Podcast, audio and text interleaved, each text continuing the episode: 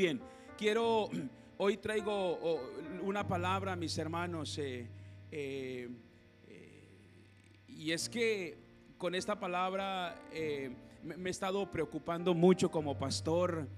Vienen, vienen muchas cosas, muy cambios muy duros a esta nación, hermanos. Vienen cosas que quizás nunca lo hemos visto. Eh, vienen cosas donde cada día yo veo cómo el gobierno se aparta de, las cosas de Dios.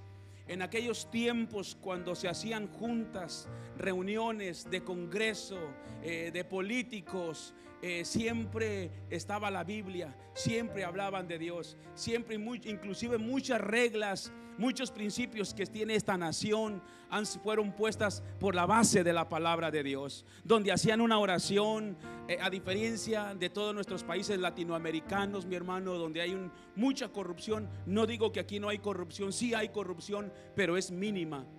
Pero cómo se empezaron los principios.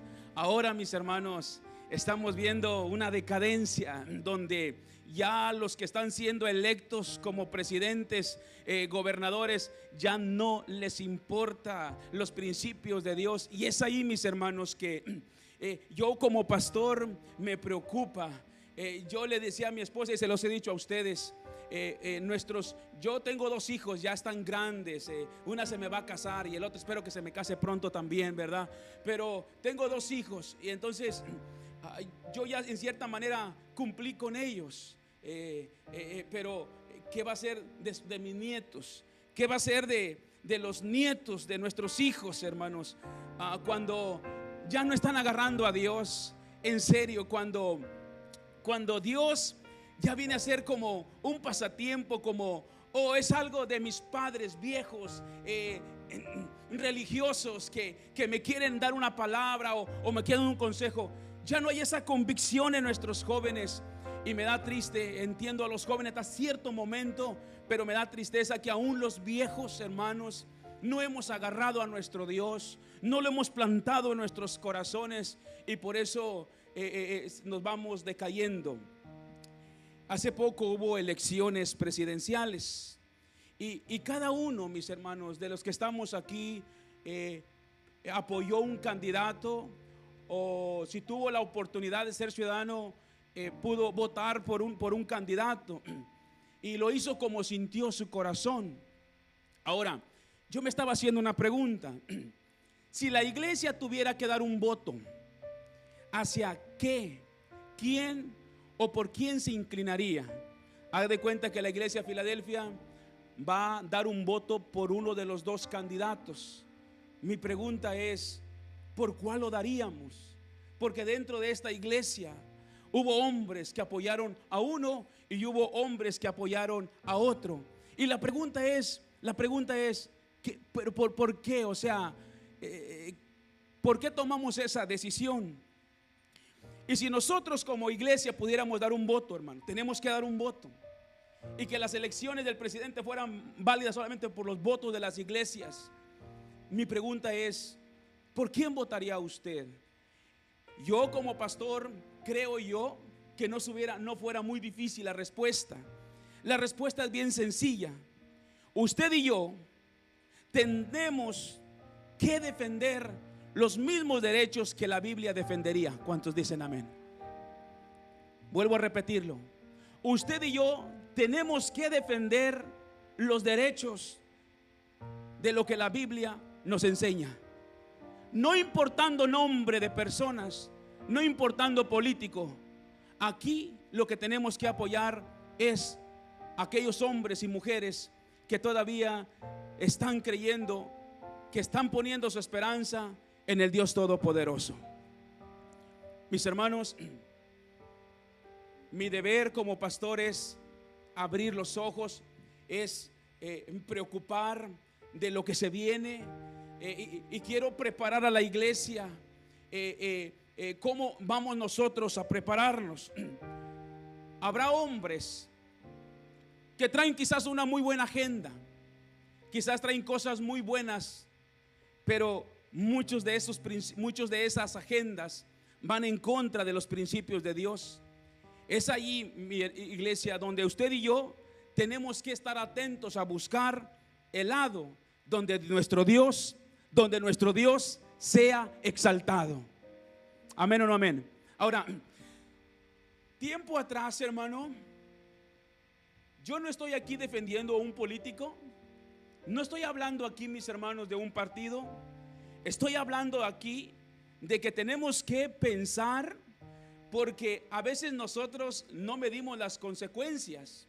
Pensamos porque el político sonríe bonito o quizás me trae algún beneficio personal.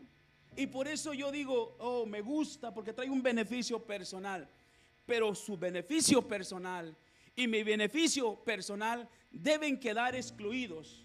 Lo que tenemos que aquí es que apoyar todo aquel que le traiga un beneficio al reino de los cielos. Amén o no amén, hermanos. Ahora, ya hubo elecciones. Eh, por eso me paré de esta palabra para después de las elecciones.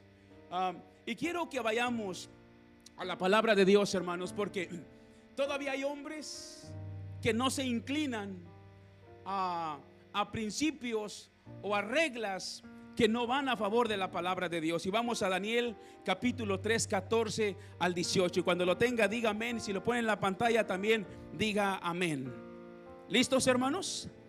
Vamos a leerlo, dice, vamos a leerlo y vamos meditando, dice la palabra, dice, habló Nabucodonosor y les dijo, bueno, para este momento, mis hermanos, Nabucodonosor es el rey, hace una ley y dice, voy a hacer una estatua. Y todo, todo eh, que viva en esta nación, al, al momento en que se escucha el arpa, el salterio, la música, todos te tienen que doblegar.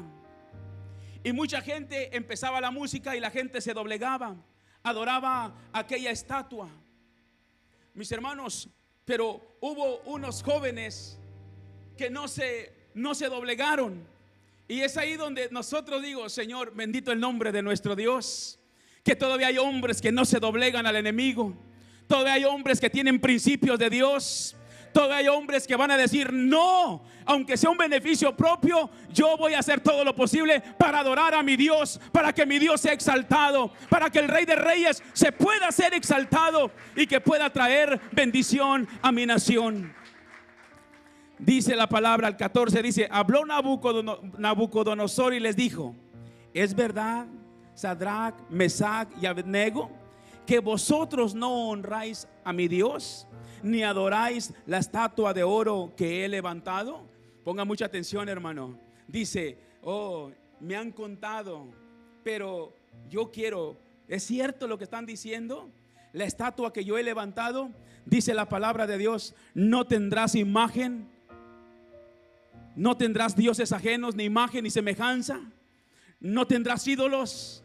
Y como hay hombres en el reinado que se están parando a levantar ídolos, y estos jóvenes dicen, no, no vamos a adorar. Y mira lo que dice, ahora pues, ¿estáis dispuestos para que al oír el son de la bocina, de flauta, de tamboril, del arpa, del salterio, de la zampoña y de todo instrumento de música, os postréis y adoréis la estatua que he hecho? Wow. Pero si no la adorareis, en la misma hora seréis que hermanos, echados en medio de un horno de fuego ardiendo. Y la pregunta que hace este rey dice, ¿y qué Dios será aquel que os libre de mis manos? Hermano, ponga atención. La, la arrogancia de este líder. Ponga atención cuando dice, ¿y qué Dios será aquel que os libre de mis manos? Y luego el 16 dice, Sadrach, Mesach y Abednego respondieron al rey Nabucodonosor diciendo, no es necesario que te respondamos sobre este asunto. El 17, he aquí que nuestro Dios, a quien servimos, puede librarnos del horno de fuego ardiendo y de tu mano, oh rey, nos librará. Pero el versículo 18 dice, y si no, sepas, oh rey, que no serviremos a tus dioses, ni tampoco adoraremos la estatua que has levantado. Yo pregunto, iglesia, ¿habrá hombres y mujeres en este tiempo que cuando se vengan las cosas duras en este país, puedan decir, no vamos a adorar porque adoramos a un Dios vivo, adoramos al Dios del ejército de Israel, adoramos a Jehová de los ejércitos. Yo pregunto, ¿habrá un hombre y una mujer que estemos preparados para tomar esas decisiones? Y yo hago la pregunta, ¿habrá pastores cuando de realmente te lleguen a obligar en el tiempo que viene adelante a tomar decisiones en contra de la palabra de Dios?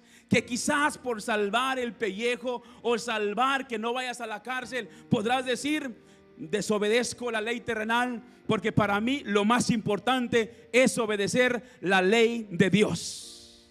Y es ahí, mis hermanos, donde tengo que hablarte la palabra de Dios para que te vayas preparando, para que cuando vengan tus hijos, para lo que se está viendo ya en la escuela en este momento, tú puedas hablar y puedas defender y puedas decir, mi casa yo serviremos a Jehová. Es ahí donde tenemos que empezar a despertar, iglesia. Es allí, iglesia, donde tenemos que empezar a tomar decisiones, a buscar más de la presencia de nuestro Dios. Estos jóvenes no se doblegaron. Estos jóvenes, hermanos, eh, eh, me ayudan y me motivan. Así como ellos defendieron a su Dios, también usted y yo debemos estar listos para defender las cosas de Dios, los principios de Dios, las reglas de Dios. Porque si defendemos y apoyamos los mandamientos y los principios y las reglas de Dios, nos va a ir bien, iglesia. Le va a ir bien a tu familia. Le va a ir bien a tu iglesia. Le va a ir bien a tu nación. El producto de tener una nación libre, hermosa. Esta nación es hermosa. Alrededor de 30 años estoy viviendo en esta nación. Y yo le digo una cosa, estamos viviendo las consecuencias de nuestros padres anteriores, por decirlo así, porque en cierta manera es nuestra nación, aunque seamos europeos, sigue siendo nuestra nación, ¿verdad?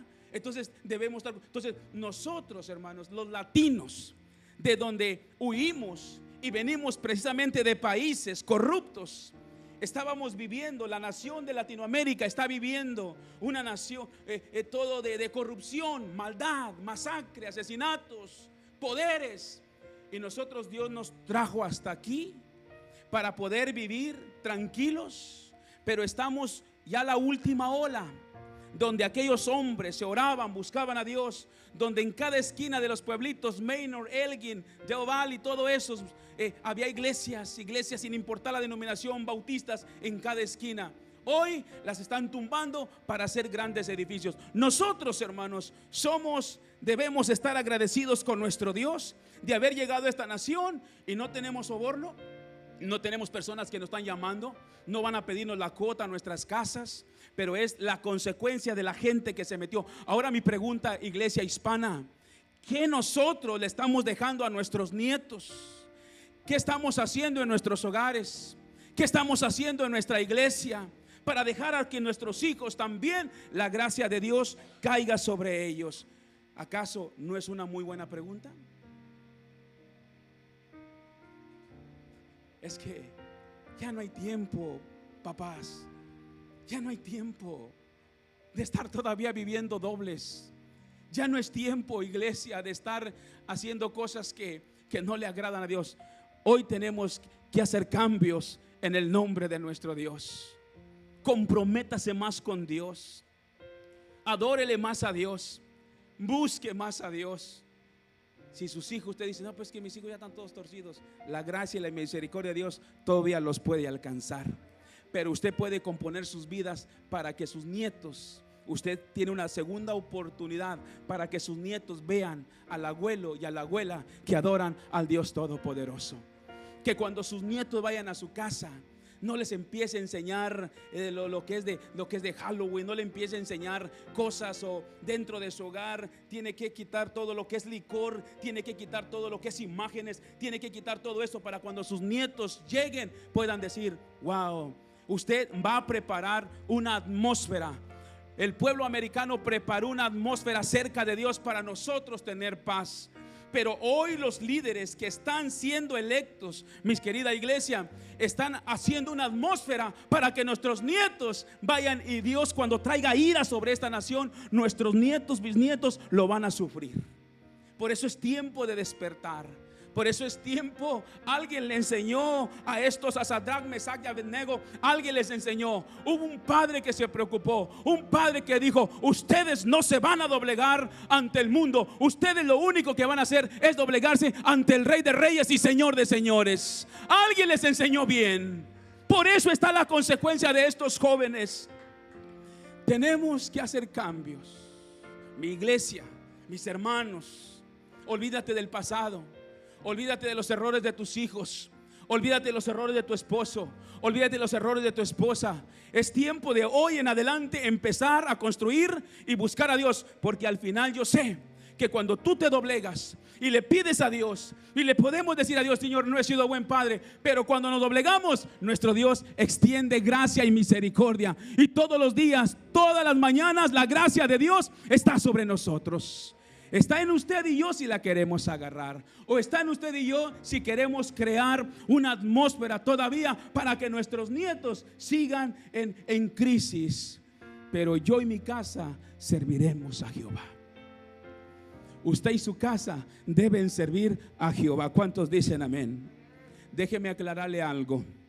Los dos candidatos que se postularon para presidente son humanos. Y no debemos de idolatrar a ninguno de ellos. ¿Cuántos dicen amén? Pero sí debemos de apoyar a aquellos que hacen leyes que se apeguen a la palabra de Dios. Debemos apoyar a hombres y mujeres que todavía están apoyando de una o de otra manera la bendita palabra de Dios. Para mí, iglesia, hay tres cosas que defenderé a lo que esté a mi alcance, hasta donde yo pueda, hasta donde mi mi, palabra salga, hasta donde pueda llegar mi persona, hasta donde todo eso. Hay tres cosas que están a mi, lo voy a hacer mientras esté a mi alcance.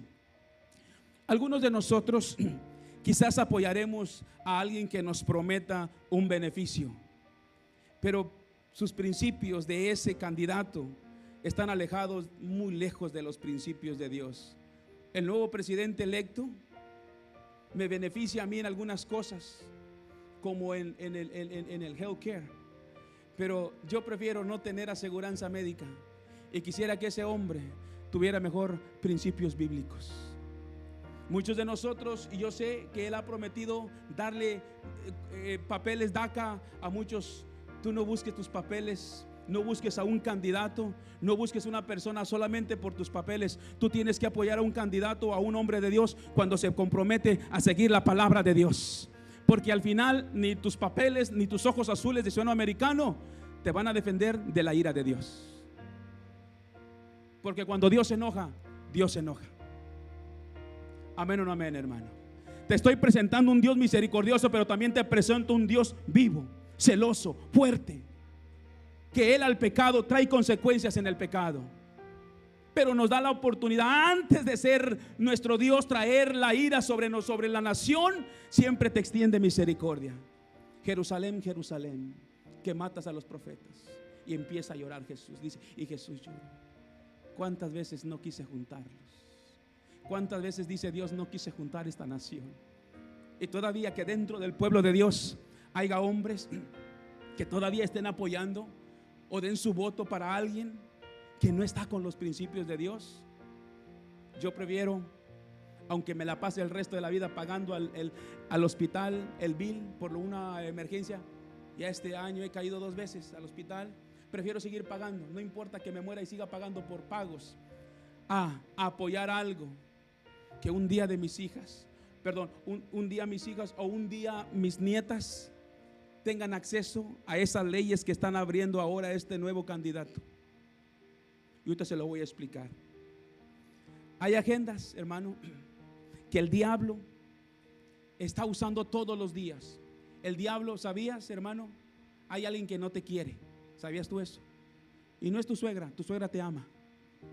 Es el diablo. El diablo viene a matar, a robar y destruir. El diablo quiere acabar con tu familia. El diablo quiere acabar con tu simiente. Y es todos los días lo que está haciendo el diablo. Y sabes, hermano, y, alguien, para que el diablo cumpla su propósito en la vida de cada uno eh, de, nosotros de querernos destruir, él no va a agarrar cualquier persona.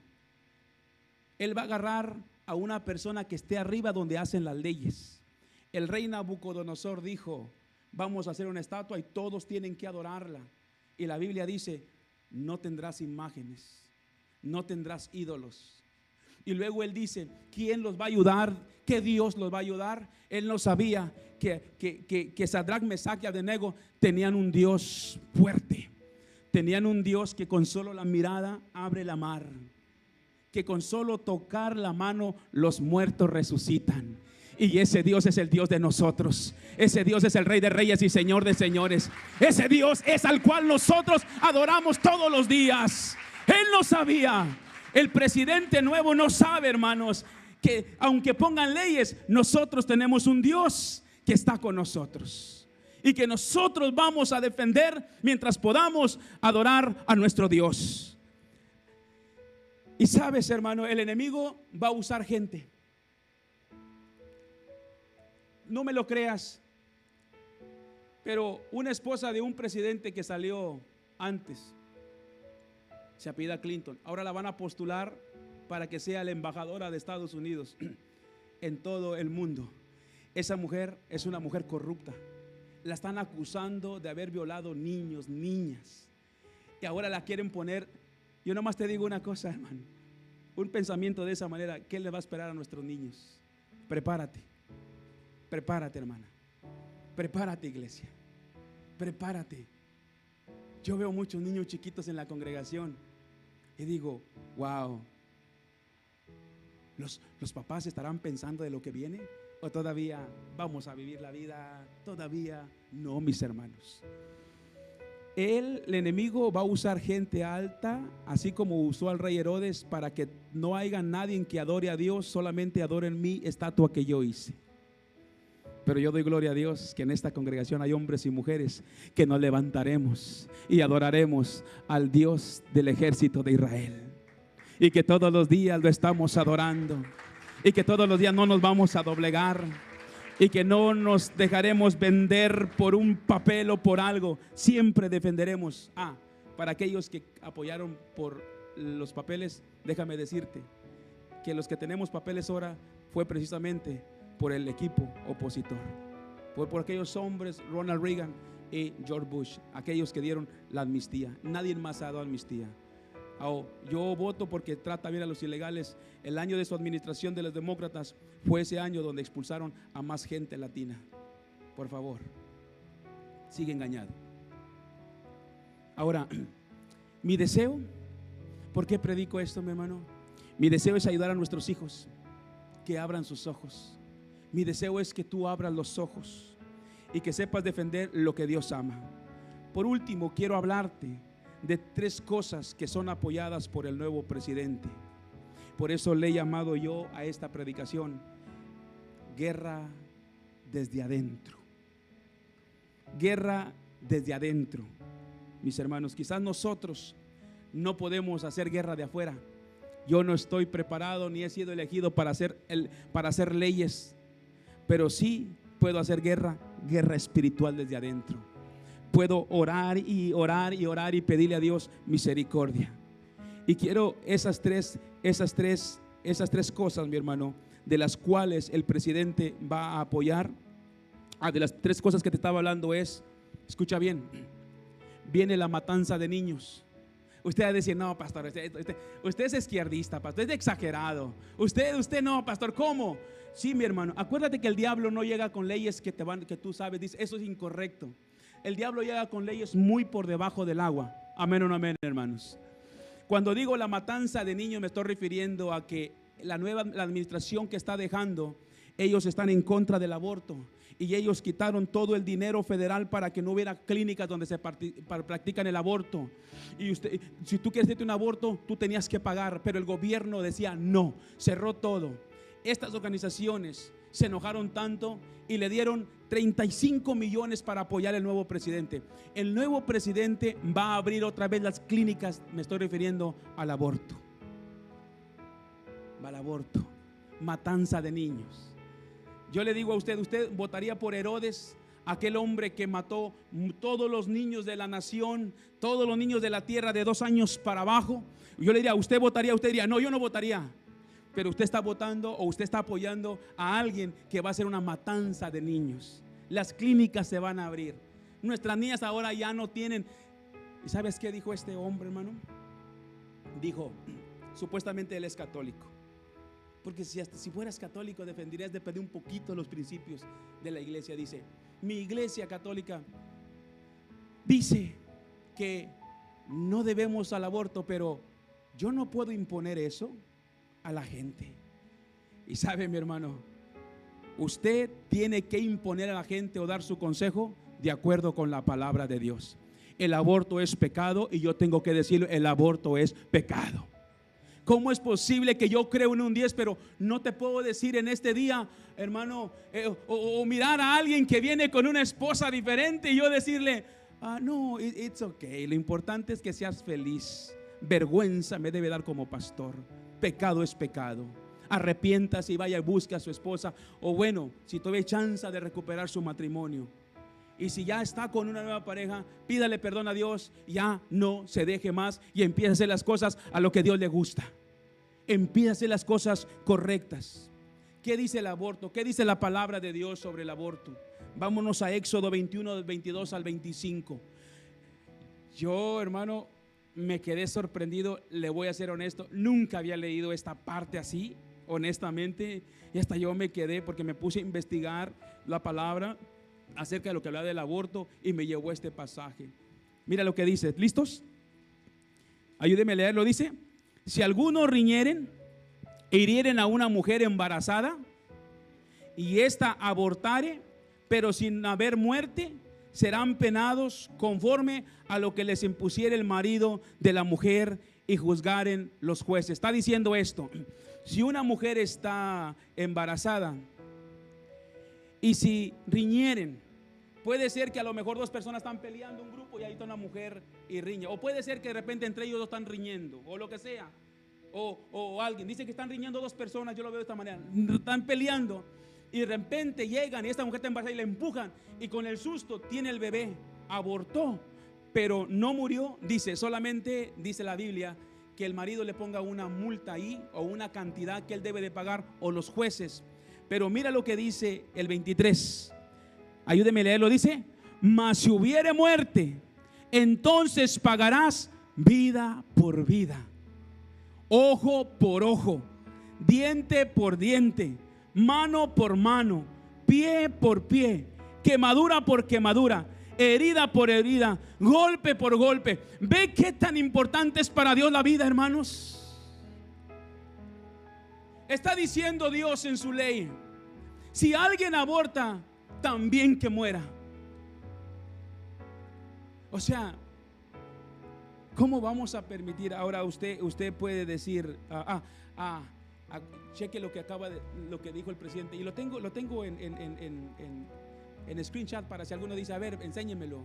Él dijo, el nuevo presidente promete que el aborto puede ser en cualquier mes del embarazo y será ley en los Estados Unidos. O sea, un bebé puede tener nueve meses y todavía lo puedes abortar.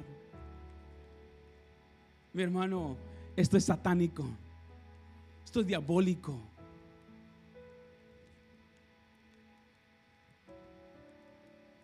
El segundo que me preocupa mucho es este presidente, su partido pone leyes para destruir lo que Dios estableció como familia, donde el matrimonio debe ser entre hombre y una mujer.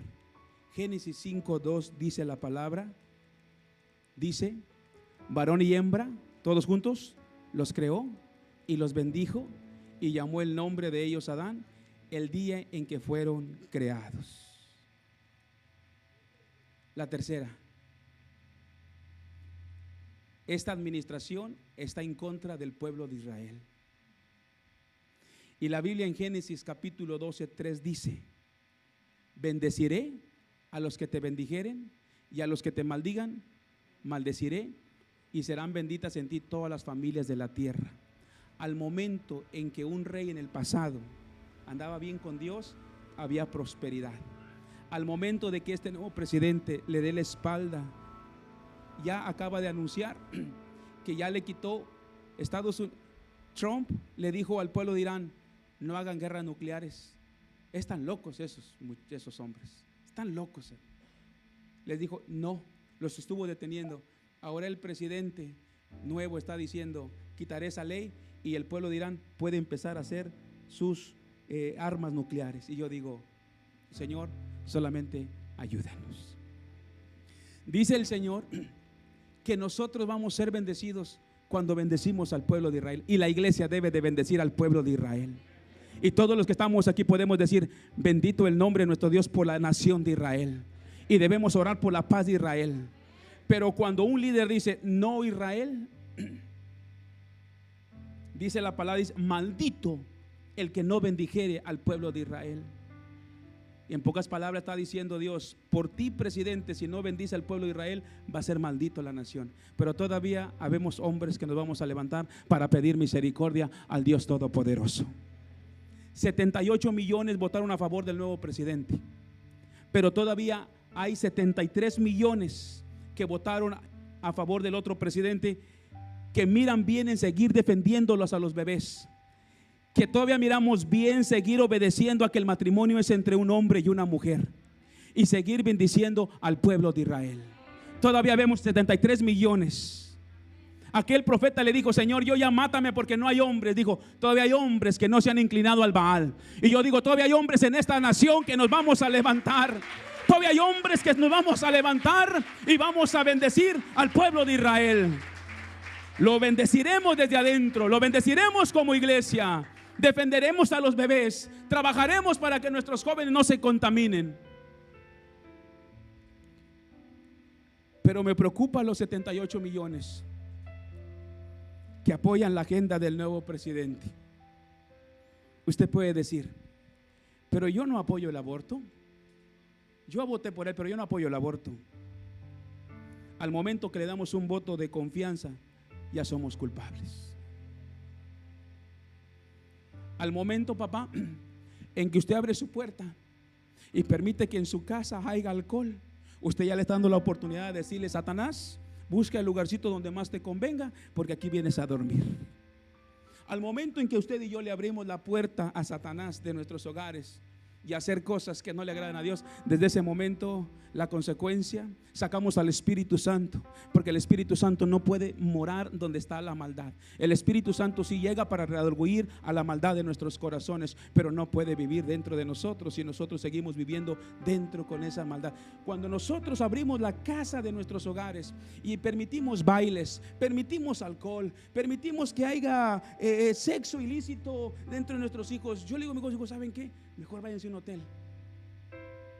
Pero mi casa y yo serviremos a Jehová. Ahora, yo quiero hablar de esto. Han de decir, no, pastor, es que usted es muy duro. No, mi hermano, mira, mira.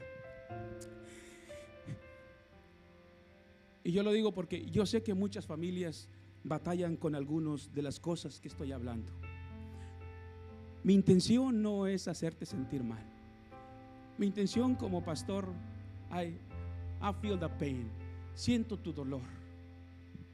Porque si mi hijo o mi hija se hubieran practicado un aborto, o mi hijo o mi hija tuvieran eh, eh, eh, en contra de, que lo es del matrimonio hombre, de hombre con mujer, yo estaría muy triste también. Yo estoy contigo. Yo oro. Pero te voy a decir una cosa, nos conviene estar del lado de Dios. Porque si estamos del lado del pensamiento de nuestros hijos, nomás vamos a agarrar el cariño y la aceptación, pero no va a haber un milagro. O sea, nos estamos resignando a que así va a ser para la vida y así vas a, no vas a ver nietos. Pero cuando nos hacemos de parte del lado de Dios, hay una esperanza de que Dios lo chueco lo compone. Hay una esperanza de que nuestro Dios todavía sigue siendo milagros. Y todavía cuando estamos del lado de nuestro Dios, Dios puede decir, porque tu corazón está de acuerdo al mío, voy a cambiar la atmósfera. Y hemos visto que todavía adoramos a un Dios de milagros. Todavía hay un Dios que sana. Todavía hay un Dios que compone lo que está descompuesto. Todavía tenemos un Dios que hace cosas buenas. Nos conviene estar del lado de Dios, iglesia. Aunque tú, mi hermano, cuando llega tu hijo, pa, déjame pasar con la cerveza, decirle, mi hijo, me duele con todo mi corazón. Mejor tómatela allá afuera, mi hijo. Aunque estés por la ventana llorando y diciendo, mi hijo, tú desde lejos habla, levanta tu mano y di, ese alcohólico que el enemigo me lo ha dicho que es, en realidad no es un alcohólico, es un hijo de Dios aquel drogadicto que todavía está allá afuera, tú ya puedes como padre decir, yo creo en un Dios. Yo creo en un Dios que va a transformar mis hijos. Yo creo en un Dios que va a transformar el corazón de ellos. Algunos podemos decir, pero el que va a abortar va a abortar. El que se va a desviar se va se desviará. Eso tiene mucho verdad porque lo he escuchado yo apoyé a Biden, pero el que va a votar va a votar, pastor. Le digo, tiene mucha razón. Pero cuando un presidente abre las puertas, lo hace más cómodo y más fácil. Ahorita una niña que quiere abortar no puede ir, tiene que hacerse un examen, no esto, no, no. Pero ahora hasta te van a dar panfletas en las escuelas. Have sex, it's okay. Si te embarazas, nomás te das cuenta. Es más, no le comuniques ni a tus padres. Tú ya eres mayor de 18 años, nomás vayas a una clínica y hagas el aborto. Eso es la facilidad que le están poniendo a nuestros hijos.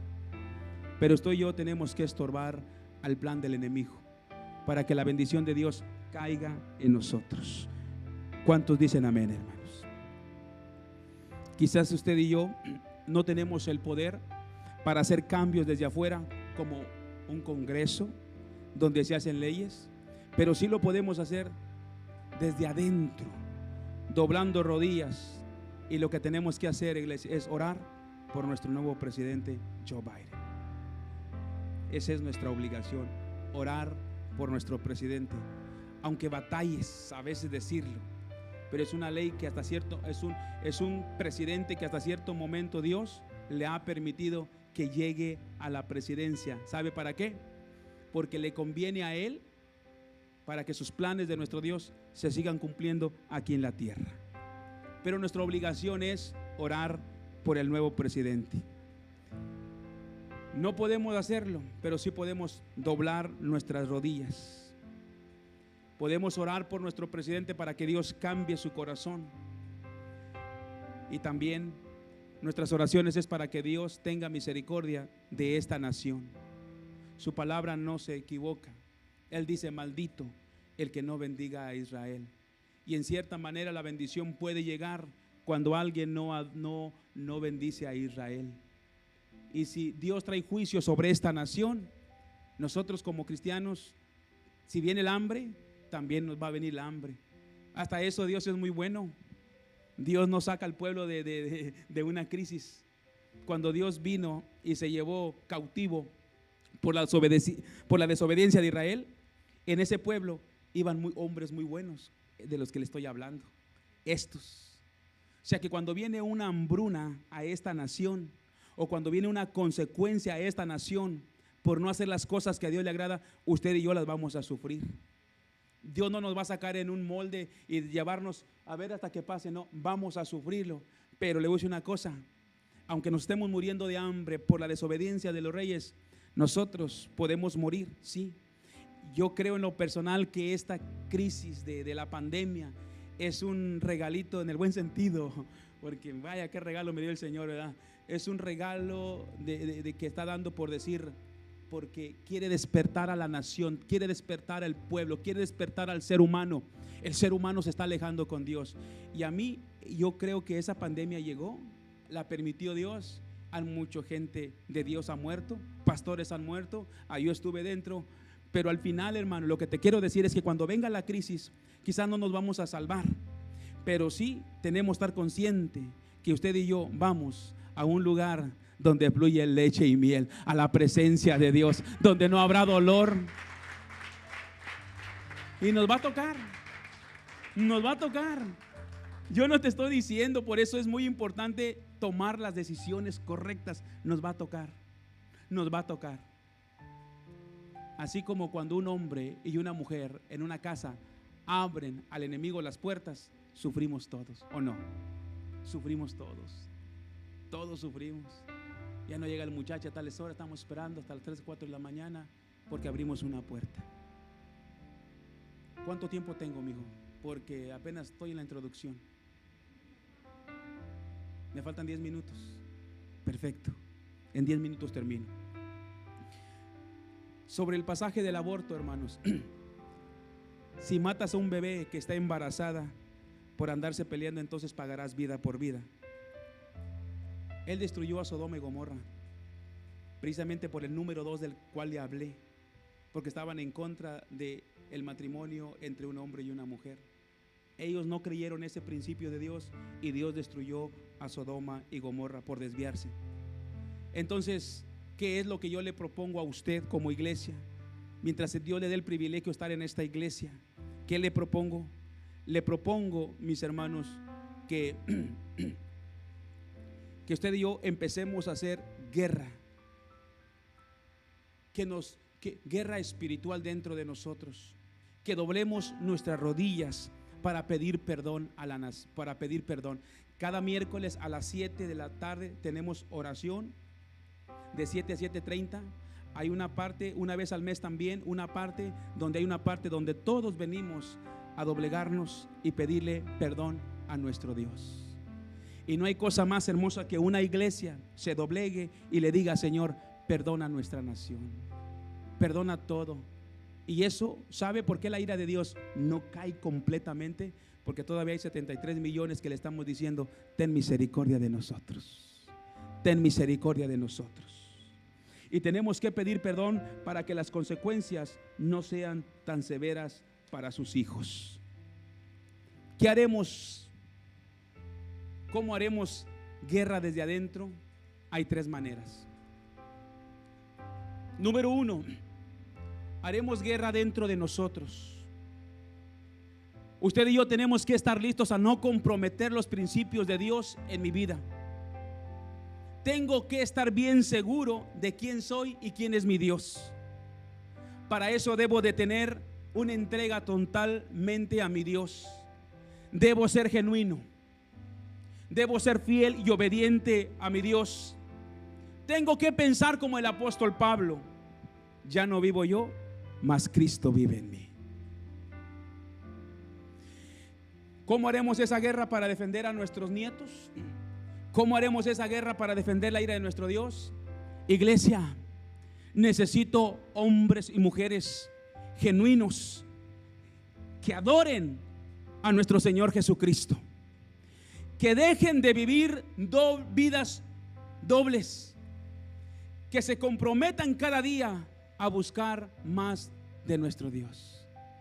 ¿Cuántos dicen amén? Gálatas 2:20 dice, con Cristo estoy juntamente crucificado, ya no vivo yo, mas Cristo vive en mí. Hasta ahí nada más. Otra vez, con Cristo estoy juntamente crucificado y ya no vivo yo, mas Cristo vive en mí. Daniel 3:17 dijo, dijeron estos varones, he aquí nuestro Dios, ayúdeme Lelo, a quien servimos puede librarnos del horno de fuego ardiendo y de tu mano, oh rey, nos librará. Y si no, sepas, oh rey, que no serviremos a tus dioses, ni tampoco adoraremos la, la estatua que has levantado. Cuando venga un principio que va en contra de la palabra de Dios, usted pueda decir, no, no, no. Mi compromiso es con mi Dios. Y aunque vaya en desventaja por no hacer esa cosa, perderé trabajo, perderé, no sé qué voy a perder, voy en desventaja por aceptar eso, pero voy a quedar bien al lado de mi Dios Todopoderoso. Hagamos guerra desde dentro de nosotros. Voy a defender a Dios. No estoy hablando como familia en este momento, estoy hablando como tú individual. Voy a buscar a Dios. Me vengan tentaciones, me vengan cosas, yo voy a decir que no, porque yo adoro al Dios Todopoderoso. Que digamos como el salmista, el rey David, en el Salmo 18, 1 al 2, dice, te amo, oh Jehová, fortaleza mía, roca mía y castillo mío, y mi libertador, Dios mío, fortaleza mía, en Él confiaré, mi escudo y la fuerza de mi salvación, y podemos decir, Jesús es mi alto refugio, mi alto refugio. Número dos, haremos guerra, iglesia, desde nuestro hogar. ¿Cuántos dicen amén? Haremos guerra desde nuestro hogar. ¿Cómo? Tomando más en serio a Dios en nuestros hogares, enseñando a nuestros hijos los valores de Dios. Veo muchos niños aquí, mi hermano. Veo papás que tienen que, y los que ya son abuelos, eh, ayuden a ese bebé, ayúdenlo a, en el mañana, eh, enseñarle estos principios. Los formaremos para que cuando llegue la tentación y cuando estén a punto de tomar una decisión como estos tres hijos de Sadrach, Mesach y Abednego, todos ellos toman una decisión en su momento. Que nuestros hijos tomen, hermano, ¿por qué tú estás aquí? ¿Verdad que te han venido tentaciones y te has mantenido? ¿Verdad que hay momento en que dices tú, wow? Ahora, si has caído en alguna tentación, yo te digo como pastor, don't worry. Ponte a cuentas con Dios. Y el Señor dice, borrón y cuenta nueva. No es como tú y como yo que cada rato lo estamos. Ah, es que caí. Es que yo no sé cómo caí. No, mi hermano. Nuestro Dios es un Dios bueno. Arrepiéntete, haz cambios y dile, Señor, aquí está mi corazón. Y hoy en este día puede ser un día diferente. Un día en cual empieza una nueva relación con Dios y tú. No te sientas mal por el pecado del pasado. Siéntete mejor esa energía o ese, eh, esa eh, lo que tú sientes mejor, conviértelo en esperanza, en alegría de que tenemos un Dios misericordioso. Para hacer guerra desde el hogar se necesitan hombres de valor, hombres íntegros, soldados a seguir al Señor. Y eso no es fácil, pero tampoco imposible. Tenemos a Dios de nuestro lado. Hombres y mujeres que estén dispuestos a caminar por el bien de su familia me llama mucho la atención de Josué. Vamos a leerlo. Josué 24 del 1 al 15. No, del 1, nada más 1 y luego 14 y 15. Ayúdeme, todos juntos dice, reunió, ayúdeme a leerlo para acabar. Reunió Josué a todas las tribus de Israel en Siquem y llamó a los ancianos de Israel, sus príncipes, sus jueces y sus oficiales y se presentaron delante de Dios. 14. Ahora pues temer a Jehová y servirle con integridad y en verdad. Y quitad entre vosotros los dioses a los cuales sirvieron vuestros padres al lado del río y en Egipto, y servir a Jehová. 15 dice, y si mal os parece servir a Jehová, escogeos hoy a quien sirváis, si a los dioses o a quienes sirvieron vuestros padres cuando estuvieron al otro lado del río, o a los dioses de los amorreos en cuya tierra habitáis. Pero él dijo, pero mi casa y yo serviremos a Jehová. Josué confronta a los reyes y a todos porque dice que en un tiempo le hacían culto al Baal y en otro tiempo le hacían culto. Él se cansa, dice, ¿hasta cuándo van a claudicar en dos pensamientos? Mi iglesia, mis hermanos, déjame decirte una cosa, no sé qué crea el vecino. Si el vecino es, es ateo, el vecino es no sé qué sea, el que está enfrente. Pero nosotros debemos decir, el, eh, Josué les dijo, si ustedes quieren servir a Dios, sírvanle. Si quieren seguir todavía con los amorreos, quieren seguir allá con aquellos hagan lo que quieran. Pero él se paró y dijo, pero mi casa y yo serviremos a Jehová. Tú tienes que pararte en tu casa, varón. Y tú tienes que decir, ve a tu esposa y a tus hijos, no importa mi hermano, el pasado, no importa el pecado que han cometido tus hijos, pero tú tienes que hacer un cambio, pararte en la brecha y decir, hijos, hemos pecado, ahora traigo responsabilidad, pedirle perdón a Dios y salir adelante, pero mi casa y yo serviremos a Jehová. Mi casa y yo serviremos a Jehová. Por último, haremos guerra desde nuestra iglesia. ¿Cómo vamos a hacer guerra de nuestra iglesia, mis hermanos? cuando vengamos a este lugar, tenemos que traer una actitud de humildad. Tenemos que traer una actitud cuando sea el momento de la alabanza, todos juntos levantar nuestras manos y adorar al Dios Todopoderoso. Cuando vengamos a la iglesia, tenemos que proponernos o disponernos a que en este lugar no hay tiempo para el poder, no hay espacio para, para la avaricia, no hay espacio para nada. Aquí lo único que tenemos que hacer es venir, adorar a Cristo, el Rey de Reyes y Señor de Señores. ¿Qué podemos hacer también? Yo le digo esto, mi hermano. ¿Qué puedes hacer tú para ayudar a nuestros jóvenes? ¿Qué puedes hacer tú para ayudar a nuestros adolescentes? Si nuestros jóvenes están en pecado o nuestros adolescentes están en pecado, antes de que los critiques, ¿qué estás haciendo tú para ayudarlos? Si somos una iglesia, una iglesia debe ser una familia. ¿Cuántos dicen amén? No hay tiempo para la crítica sobre los errores de nuestros hijos. No hay espacio en esta congregación para señalar a nuestros hijos. Si alguien salió embarazada, si alguien salió esto, no hay tiempo para criticar. No critiques. Y con eso no estoy diciendo es porque mi hija está embarazada o porque ha tenido relaciones. No, no estoy diciendo por eso. Lo que estoy diciendo es que tenemos que imponernos en nuestra mente. Si usted el día de mañana ve a uno de los jovencitos que anda en droga, no critique. Mejor pregúntese, ¿qué puedo hacer por ese joven? ¿En qué están batallando sus padres? Ya el dolor de los padres es grande al mirar una hija embarazada, a mirar un hijo alcohólico, un hijo que trae drogadicción, un hijo que no está, que es homosexual. Ya hay dolor en los padres. Ya no tenemos que estarles diciendo, oh, tú, oh, tu familia se va a perder. Sino más bien, ¿qué vamos a hacer como iglesia. Saque toda crítica en esta iglesia. En esta iglesia no debe haber ninguna crítica. Si una hija sale embarazada, usted tiene que decir, ¿sabes qué? Tampoco aplaudimos el pecado, pero sí aplaudimos la gracia y la misericordia de nuestro Dios todos los días. Porque mi hermano, somos muy buenos para señalar.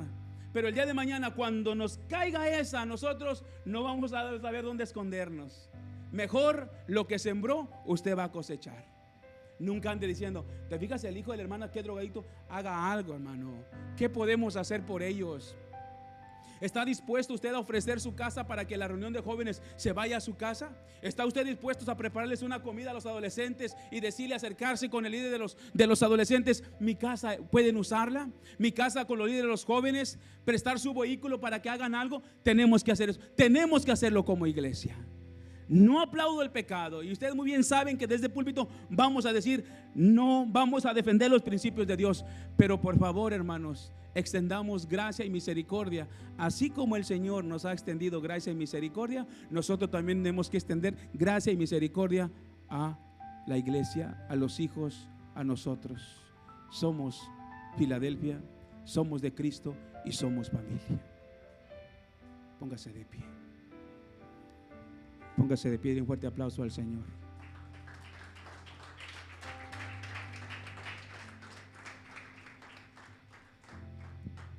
Levanta tu mano al cielo. Todos levanten su mano al cielo. Quiero dejar este momento para ahí en su lugar. Abra sus labios y usted le diga al Señor lo que le tenga que decir. No le dé vergüenza. No se preocupe quién está enfrente. No se preocupe quién está a un lado. Lo importante es que Dios está viendo su corazón. Y el Señor quiere que se reconcilie usted en esta mañana para seguir haciendo lo que es correcto. Bendito Dios. Aquí estamos como iglesia. Le amamos. Bendecimos su nombre, Señor. Gracias por todo. Señor, ayúdenos a ser una iglesia que predique la palabra suya, pero que sea una iglesia que extienda esa misericordia. Señor, yo le amo, bendigo a todas las familias y haremos guerra desde adentro. Habrá hombres que se levantarán. Habrá hombres que empezarán a tener una relación más cercana con usted, Señor. Esta palabra solamente nos viene a confrontar esta palabra solamente viene a animarnos, Padre. Padre, la intención suya, la intención mía como pastor, es que esta palabra no venga a hacer sentir mal a nadie, sino que esta palabra pueda decir, hay esperanza en mi Dios. Todavía puedo componer lo descompuesto. Todavía podemos alcanzar de su gracia. Todavía hay cosas buenas. Señor, aquí estamos, Padre, humillados. Pedimos perdón por esta nación. Pedimos perdón, Señor, por las leyes que se harán en esta nación. Señor, pero aún así le amamos con todo nuestro corazón. Ayúdenos como iglesia a caminar y hacer lo que es correcto ante sus ojos. Ayúdenos como iglesia, Padre. Señor Espíritu Santo, dé un, un, soplo, Señor, doble de su porción a cada miembro de la familia, Señor. Al varón, a las hermanas, a las madres, que nos levantemos, Señor, y podamos poner a usted el centro. Señor, sé que el enemigo es fuerte, pero más fuerte es nuestro Dios. A usted le damos gloria. A usted le damos honra. A usted bendecimos su nombre. Y a usted declaramos que Cristo es el Señor de nuestras vidas. Jesucristo es el centro de esta congregación. Jesucristo es el centro de nuestras familias. Señor, gracias por todo, Señor. Levante nuestros hijos, papá. Haga un milagro. Señor, haga un milagro. Usted le dijo a Cornelio, por tus, por tus oraciones y por tus limonas, tu oración ha sido escuchada. Señor, que los hijos de nuestros hermanos compongan sus vidas, Señor. Si algo le ha agradado de esta congregación, donde defendemos sus principios, donde le adoramos, donde usted sigue siendo el rey, donde usted se planta, Espíritu Santo, en esta iglesia, usted tiene el primer lugar. Nuestro Señor Jesucristo tiene el primer lugar. Nuestro Dios Todopoderoso tiene el primer lugar. Por eso, Señor, haga un milagro en nuestros hijos. Quite toda droga, todo alcoholismo, toda homosexualidad de nuestros hijos, Padre, en el nombre de Jesús. Señor, usted tiene el poder para hacerlo.